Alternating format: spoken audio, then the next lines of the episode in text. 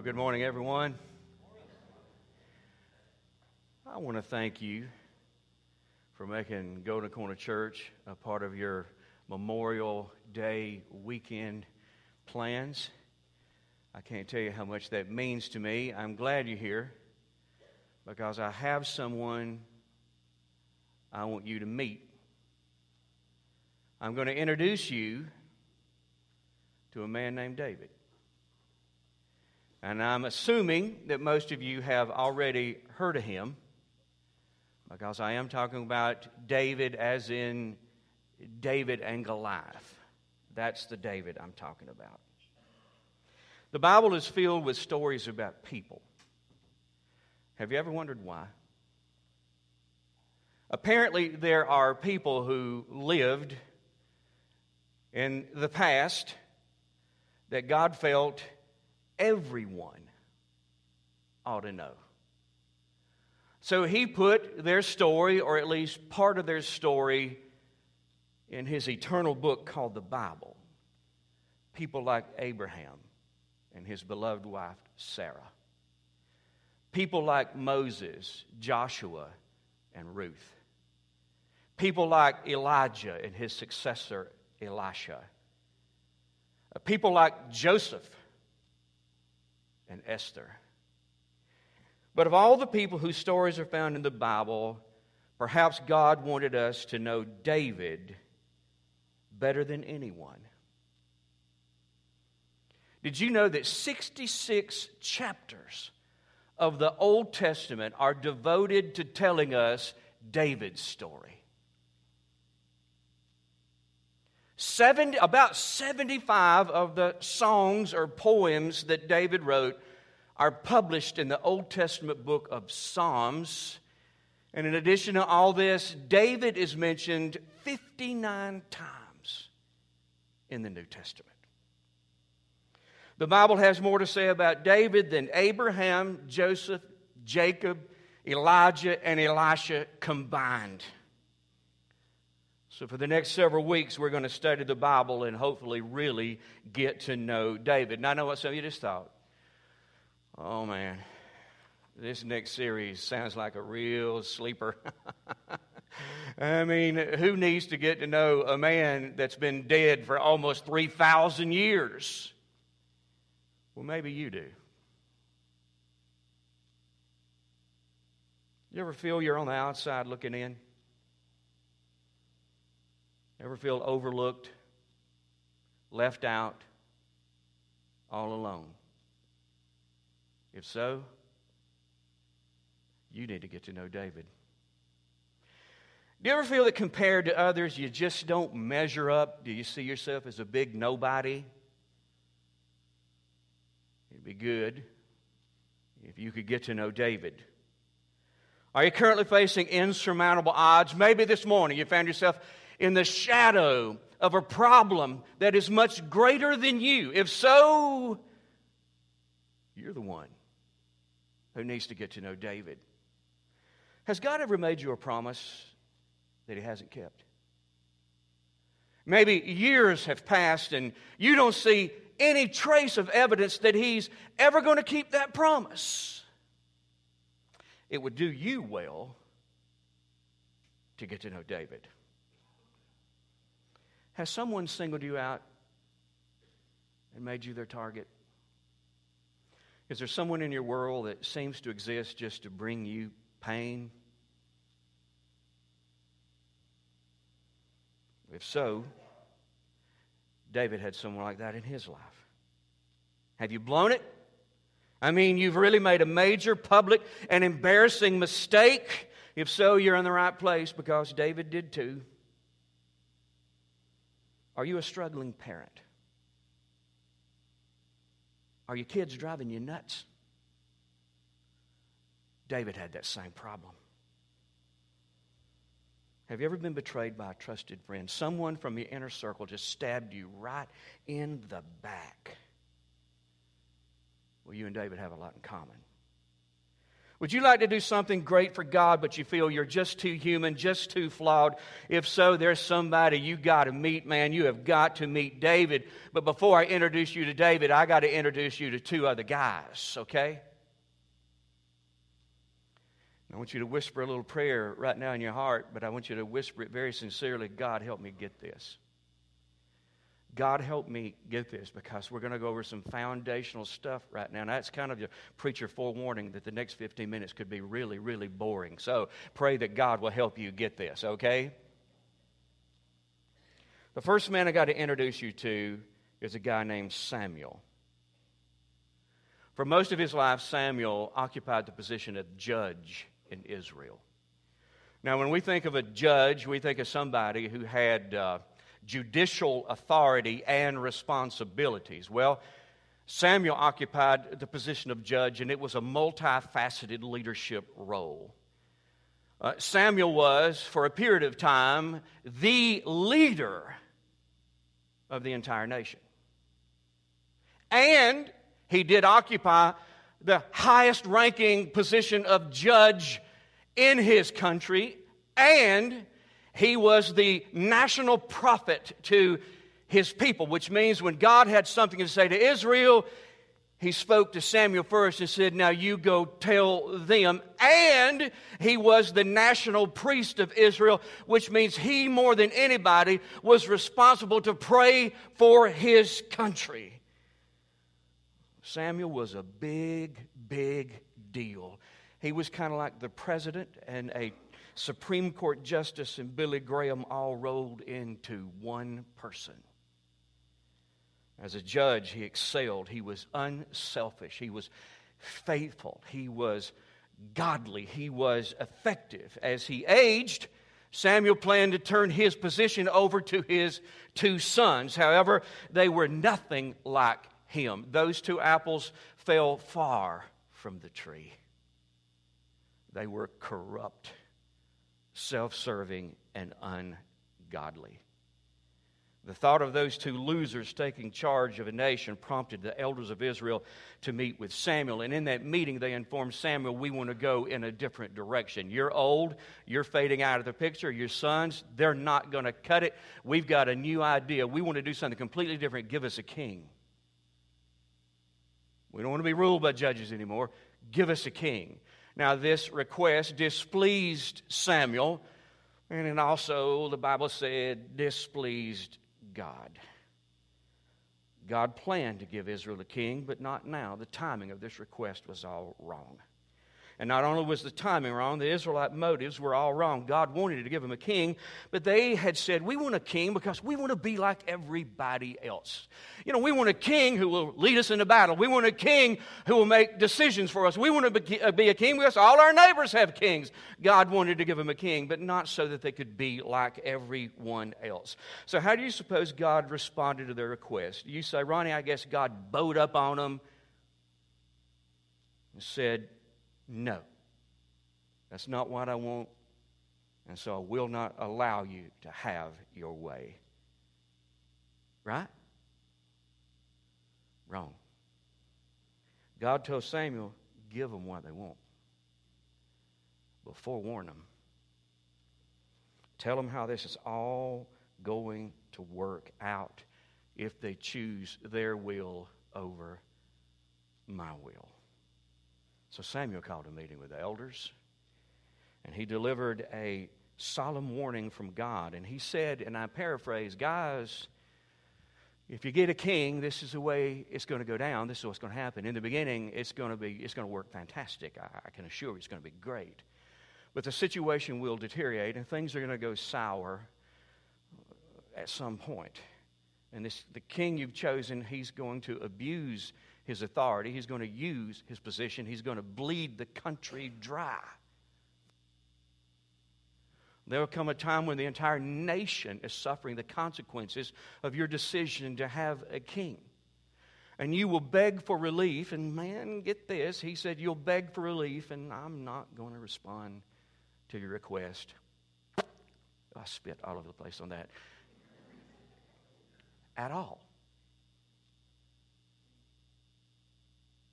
Samuel delivers that message and he said, Okay, do you still want a king? Now get this. What's wrong with us? Now we're, we're, we're just like, what's wrong with us? They got, this is, God said, this is, this is the way it's going to work out. Do you still want a king? They said, absolutely, we still want a king. Samuel went to God and God said, do what they say, give them a king. Give them what they want.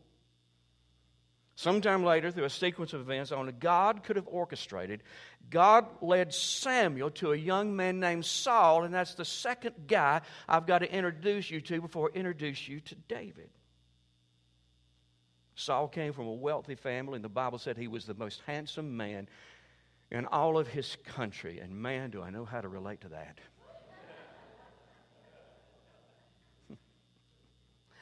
it's a cross that I have to bear, but. Uh, the Bible said not only was the most handsome man in, his, in the country, he stood head and shoulders above any other man. Through Samuel's leadership, Saul became Israel's first king. And man, the people were excited. They had what they wanted. And just as God said, in the beginning, everything was fantastic. Saul showed flashes of brilliance as a leader. Their armies won victory after victory. The nation prospered Everything was great until Saul blatantly disobeyed God. Saul did something we're all prone to do. He resorted to situational ethics.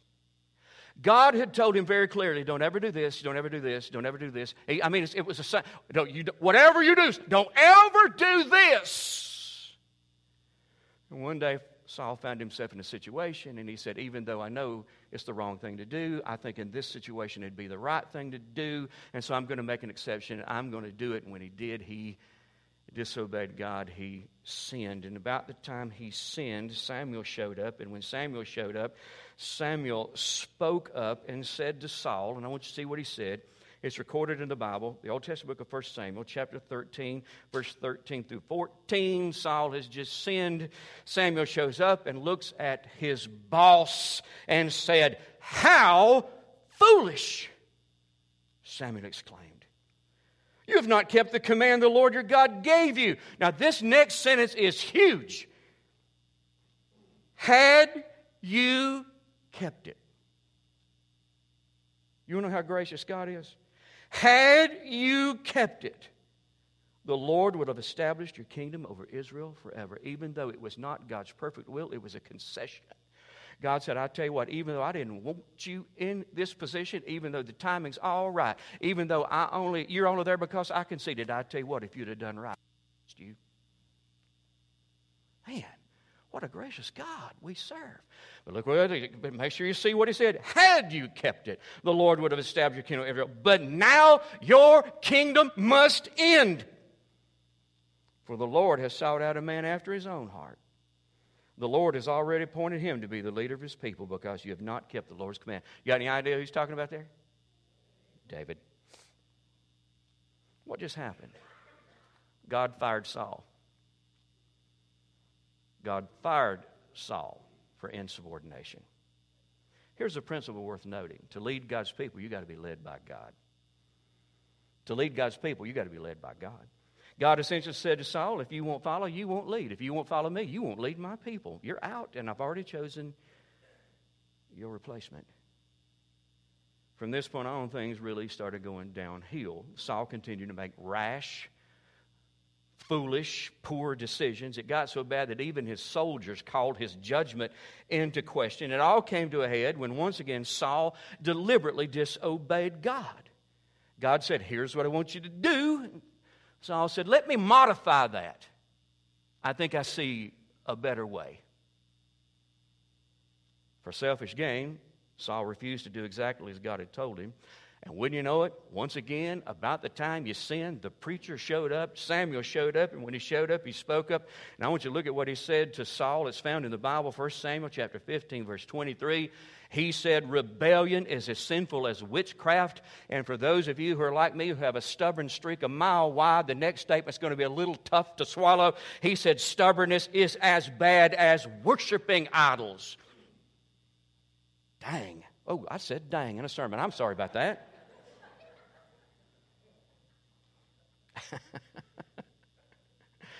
live with it. He goes on to say, So because you rejected the command of the Lord, he's rejected you as king. And then Saul said, uh, You're right, I did wrong, I sinned. And then he looked at Samuel and said, I, I got a request from you. Would you go to church with me? You say, I bet you that Saul was wanting to go to church to make things right with God, wasn't he? Oh, no. He wanted Samuel to go to church with him so that it would appear that everything was okay. Look how Samuel responds to his request. 1 Samuel 15, verse 26 through 28. But Samuel replied, I'll not go back with you. Since you've rejected the Lord's command, he's rejected you as king of Israel. And as Samuel turned to go, Saul tried to hold him back and tore the hem of his robe. Samuel recognized this is a teachable moment. And Samuel said to him, The Lord has torn the kingdom of Israel from you today and has given it to someone else, one who is better than you. Who do you think that was? David. In time, these two men went their separate ways which leads me to one of the saddest verses in the Bible. I want you to read verse 1 Samuel, verse 15 through 35. Samuel never went to meet with Saul again, but he mourned constantly for him.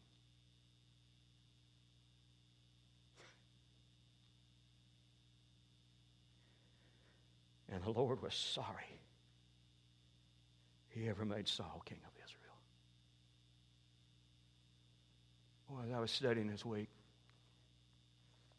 I got to that verse and God said, Stop. Stop. There's a lesson there. And it's the lesson I want you to share with the people Sunday. I said, Good, I will. I just don't have any idea what it is. So I called Tim McCall in the office. I read this to him and said, What's the moral of this story? Tim said, I don't have a clue said, Thank you for your help, man. It's been a great. So that night I read this story to Lynn. I read that verse and said, Lynn, what's the moral of this story? She said, I don't have any idea. I went to bed and I was lying there like a bolt of lightning. God said, Here's the moral of your story. There is a point of no return. I began to weep. I jumped out of the bedroom, scared Linda to death. She's like, What? I said, I got the moral of the story. There's a point of no return. Let me explain myself. Now, I want you to listen carefully to me, okay? I've got just a few minutes worth, and that's a lie. I probably got 15 more minutes, but just hang with me, okay? There are two ways to live life our way and God's way. And the choice is always left to us. We can choose to live our way, or we can choose to live God's way. I think this is illustrated in the story I just shared with you. Israel had a plan, and God had a different plan. And God let Israel choose, and they chose their plan. I see it again in, in Saul, in, in his life. Saul had this bad habit of constantly choosing to do things his way instead of the way God told him plainly to do it. With that in mind, think about that last verse we read. Saul, excuse me, Samuel mourned constantly for Saul. The word mourn means to ache, to be in anguish, to be extremely sorrowful or heartbroken. It's a word that describes how people feel when they've lost someone to death. Samuel was mourning as if someone died when no one had died. Why? In this case, it wasn't that someone died, it was something that died. Now, you listen to me. You, you with me? Opportunity died. Opportunity died. Samuel was mourning because he saw what could have been, and sadly, what never would be. If Saul had only done things God's way, God would have built a dynasty through him. Saul was graciously given opportunity after opportunity to do something great and eternal for God, but he kept rejecting God's way and choosing to do things his way. Saul kept saying no to God until God finally said no to him. Did you get that? Saul kept saying no to God, no, no, no, no, no. And one day God said no to Saul. When God said no, it had a ring of finality about it. God actually said, never. God would never give Saul the opportunity to fix this situation. Saul would never be given the opportunity to make things right with God. Saul would never be given the opportunity to pursue the plan that God had for his life. Saul had chosen his way over God's way so many times that God refused to give him any more opportunities to pursue. This meant there were blessings that Saul would never receive, battles he would never win, and things he would never accomplish. God's plan for Saul was dead. That's why Samuel was mourning. Saul passed the point of no return. There was no going back, there was no fixing this. It was over, it was settled. Now, you should have a question for me. Ronnie, do you think it's possible that we can pass the point of no return? I do. I think we can say no to God so many times that eventually He says never to us. I think this can happen to non Christians, and I think sometimes this happens to Christians. Now, let's get real, real involved here. Let's get real engaged. You say, Ronnie, let's start with non Christians. How would this look for a non Christian? There is one really big opportunity that God extends to every non Christian, and that's the opportunity to become a Christian. The opportunity to accept Christ as their Savior, be forgiven, reconciled with God, and go to heaven instead of hell. And I believe that since God is gracious, merciful, and loving, that He extends that opportunity to every human being that ever walked this earth at least once. But He gives them the choice. You choose. You choose. It's your choice. I think because God is patient, He probably extends that opportunity to non Christians more than once. Your call. If that person says, Not now, I'm a, I'm a teenager, I'm sowing my wild oats, not now, but maybe one day, Maybe God offers again when they're in college. Well, not now. No, I'm going to pass because I'm pursuing my degree. Young parents, not now. We've got these youngins we're trying to raise, trying to take, you know, and they and just keep saying no, no, no, no. I believe this. At some point, God may very well respond to their no with a never and say, forget it, I won't bother you anymore. I'm just not going to bother you anymore. Does God find pleasure in that? You know, did you catch that sentence when the Bible said that, that God was sorry he ever made Saul king? Did you catch that? Let me tell you something. I read, I don't know how many commentaries this week asking the question, what in the world does that mean? Most commentaries don't refer to it because it's extremely difficult to understand. But the best definition I can come up with is you know what that meant? It meant God grieved that it came to killing his plans for Saul. It grieved him to do that. He didn't take any pleasure in it.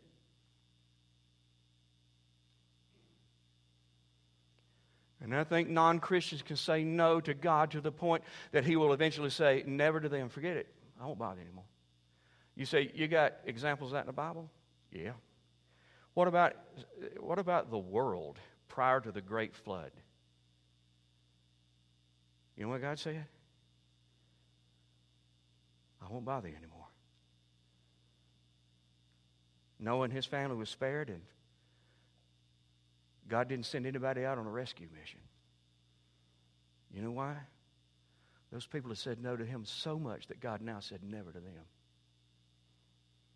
What about the set of people who lived in the cities of Sodom and Gomorrah and the surrounding cities called the cities of the plain? Same thing. One day God said, I've tried and I've tried and I've spoken, I've spoken, I've warned and I've warned, and they're not they're not coming around. They've said no to me so much that I'm saying never to them. It's done. Done. This is an aspect of God. None talk about. You got to understand who we're dealing with here. We're dealing with God, right? What about the citizens that are talked about in the book of Jonah? You know where they were? They were on the line. They were right on the point of no return. They were there. One more step, God would have said never. He sends a prophet in and said, You tell them this. I'm going to give them 40 days. I'm going to give them 40 days. It was a warning. I'll, and if they do not say yes to me, I'll say never to them, and I'll drop the hammer on them. So, Ronnie, what you're saying is there are people out here, non Christian people, that can't be reached because they have crossed the point of no return. That's what I'm saying. There's some out there. Now, let me tell you what some of you just thought. I know some, preacher. I know some. I'm going to tell you something. No, you don't. God never gave any one of us the ability to distinguish with somebody that could be saved and somebody that couldn't. We don't have that ability. You know what we've got? We've got a responsibility to love everybody, pray for everybody, and share Christ with everybody. You have no way of knowing. I remember one time, I, me and Jimmy McMahon, this was years ago, I was up at the church at Salem, and we'd been deer hunting in, down in Lawrence County on a Saturday morning. So we'd had our lunch, and we were riding around, riding up and down these gravel roads, and we were talking. And we began to talk about a gentleman whose family attended our church, somebody that we really we, wanted, we desperately wanted to see him saved. And this is what I said I don't know if he can be reached. I have prayed for him for years. I have witnessed to him over and over and over. He shows absolutely no response. And this is how I described him I said, He is one tough nut. Now, you want to know if God's got a sense of humor? That was on a Saturday. That Sunday morning, I had my Bible and my notes. I walked up to the pulpit, looked out, and that guy was sitting with his wife and his son. I preached a sermon, gave an invitation. He got saved and was transformed of the most wonderful Christians I'd ever known. So, so much for what I know. Let me tell you something. You say, I know some lost cause. No, you don't. Only God knows that. You say, well, how would this look for a Christian person? So you're, oh my gosh, I'm already on overtime. But boy, I got to tell you, this is critical. I'll just take the brunt of the children's workers and they can bludgeon me to death after this if they want to. But I, I got to share this with you. How does it work for Christians? Well, after you're saved, God continues to, to just bring opportunity after opportunity to us opportunities to, to know Him in a, in a personal way a very real way to have an intimate relationship with Him. He becomes our best friend. He presents that opportunity, opportunity to evolve into a Christ like person, the opportunity to make a lasting positive difference in the lives of other people, the opportunity to live life on a level that we can't achieve on our own. Can't even understand that He referred to as the full life, and He brings those opportunities. Just now, who wouldn't want to take advantage of those opportunities? They sound wonderful. But this is what God says. Now, you can seize this opportunity if you live life my way and not your way. Which means to do this, you, you can't do this anymore, and you're going to have to make this a habit. And, and this is what I'm afraid we have a tendency to do. Well, not now. Try back later. Or no, that's not something I want to do. And here's what I believe happens. I believe at some point when we as Christians go, no, no, no, no, no, no, no, there comes a point where God says, never. Just forget it. I won't bother you anymore. You say, does that mean that we, uh, he doesn't love us? No, his love is unconditional and eternal. He, he loves you much as if he's flipped the switch off, as if the switch is still on. Does it mean that we're no longer his kid? He disowns us, kicks us out of the family. Oh, no, no, that relationship is permanent. Does it mean we're not going to heaven? Now we're ended up going to end up in hell just like. No, no, listen, that's all fixed, settled, done. You say, what does it mean? It means everything in between the day he saved you and the day he planned for you to go to heaven, everything he had planned for you, you just missed that. It means you settled for your best rather than his best. Because after all, you get to make the choice. And there is that danger of coming to the point that when God offers you opportunity after opportunity, but to seize the opportunity, you got to live His way, not yours. You just go, No, I'm not doing that. God says, Got the message. I won't bother you anymore. Just go on with your life. I will say this it's going to make the judgment seat of Christ a very painful experience because the Bible teaches that as Christians, we're all going to stand before Jesus one day, got to give an account for our life. And uh, if, if, listen, if it came to this and you crossed that point of no return, you're going to stand before Him, and this is what this is the way the conversation is going to go. If you would have, I would have. just like I did with Saul. If you would have, I would have. If you had lived my way, I'd have given you these blessings. If you would have lived my way, I'd have done this for you. If you would have lived my way, I would have prevented that. I would never have allowed that. If you would have lived my way, I would have used you to accomplish this, but you wouldn't, so I couldn't.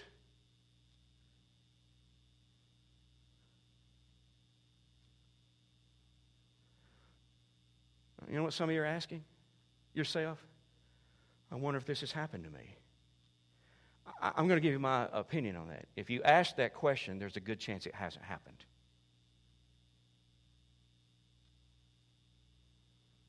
But if you had, if, if, if, this, if the thought of crossing a point of no return struck some measure of fear in your heart, I'll tell you what it's probably telling you about yourself. Somewhere in your life, there's probably a pattern of disobedience.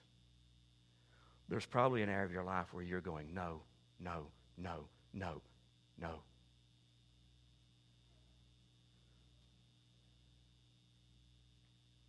You know where that pattern is leading you? It's leading you to a point of no return. You say you got examples of this? You got examples of this, Ronnie? Biblical. Moses. He was God's man. One day God said, I want you to do this. He said, No. God said, Never. You're never going in the land. I love you, son. I love you. But that was one no too many. So I'm saying never. What about the children of Israel, Numbers 13, 14? God said, Here's your land. They said no. God said, Okay. Never. Now, I don't know what kind of God you thought you served coming in here. You need to understand something. He's a God that has that right. And if pushed, he'll exercise that right. What do we do with this? If there is a point of no return, what should we do? Don't take God for granted. God is gracious. God is merciful. God is loving. God is patient. As a matter of fact, the Bible describes God's patience as long suffering. God is so patient that it's extremely difficult to exhaust his patience. However, it can be done. We humans can exhaust God's patience by constantly, constantly saying no to Him. We can exhaust God's patience by constantly rejecting the opportunities He offers us. We can exhaust God's patience by constantly refusing to live His way and constantly insisting on living our way. Do you know one of the reasons we find it so easy to say no to God? We take Him for granted. Listen carefully to me. Listen, guys. We believe the opportunity we passed on today will still be available tomorrow. It might, but it might not. We can pass the point of no return. If we keep saying no to God, He will eventually say never to us. You say, Ronnie, when? How many no's do we get? Is it eight? Can I say no to God eight times? 28? 178? How many of these do I get before He goes, never? I don't know. And neither do you. The next time we say no to God might be the very time He says never to us. He might close the door on His opportunities for good, and we all need to live in awareness of that. It's time to stop taking God and His opportunities for granted, and it's time to stop saying no or not now to God. It's time to choose His way.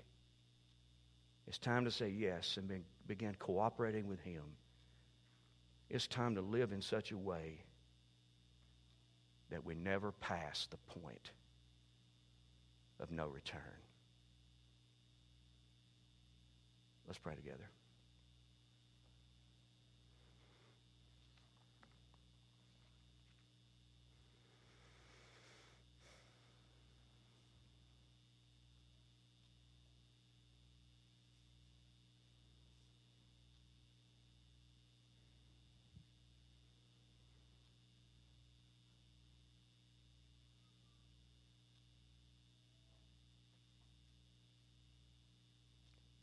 God, I am not exactly sure how I should pray.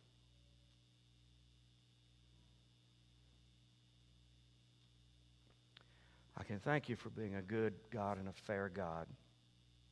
I can sure thank you that you're a patient God.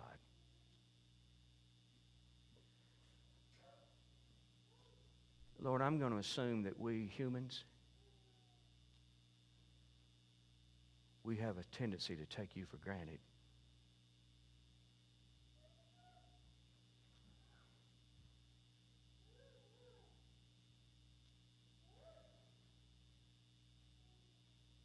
And just assume that we can almost treat you any way we want.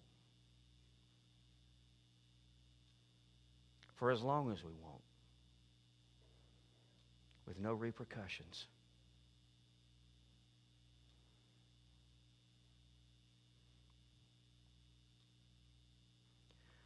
I pray that if nothing else, we walk out of here today with a healthy respect for you and a real appreciation for how patient you have already been with all of us. And a new resolve that we're going to choose to live life your way so that we take no chances of ever crossing this point of no return. In the name of Jesus, we pray. Amen. Next week, I'll introduce you to David. You're dismissed.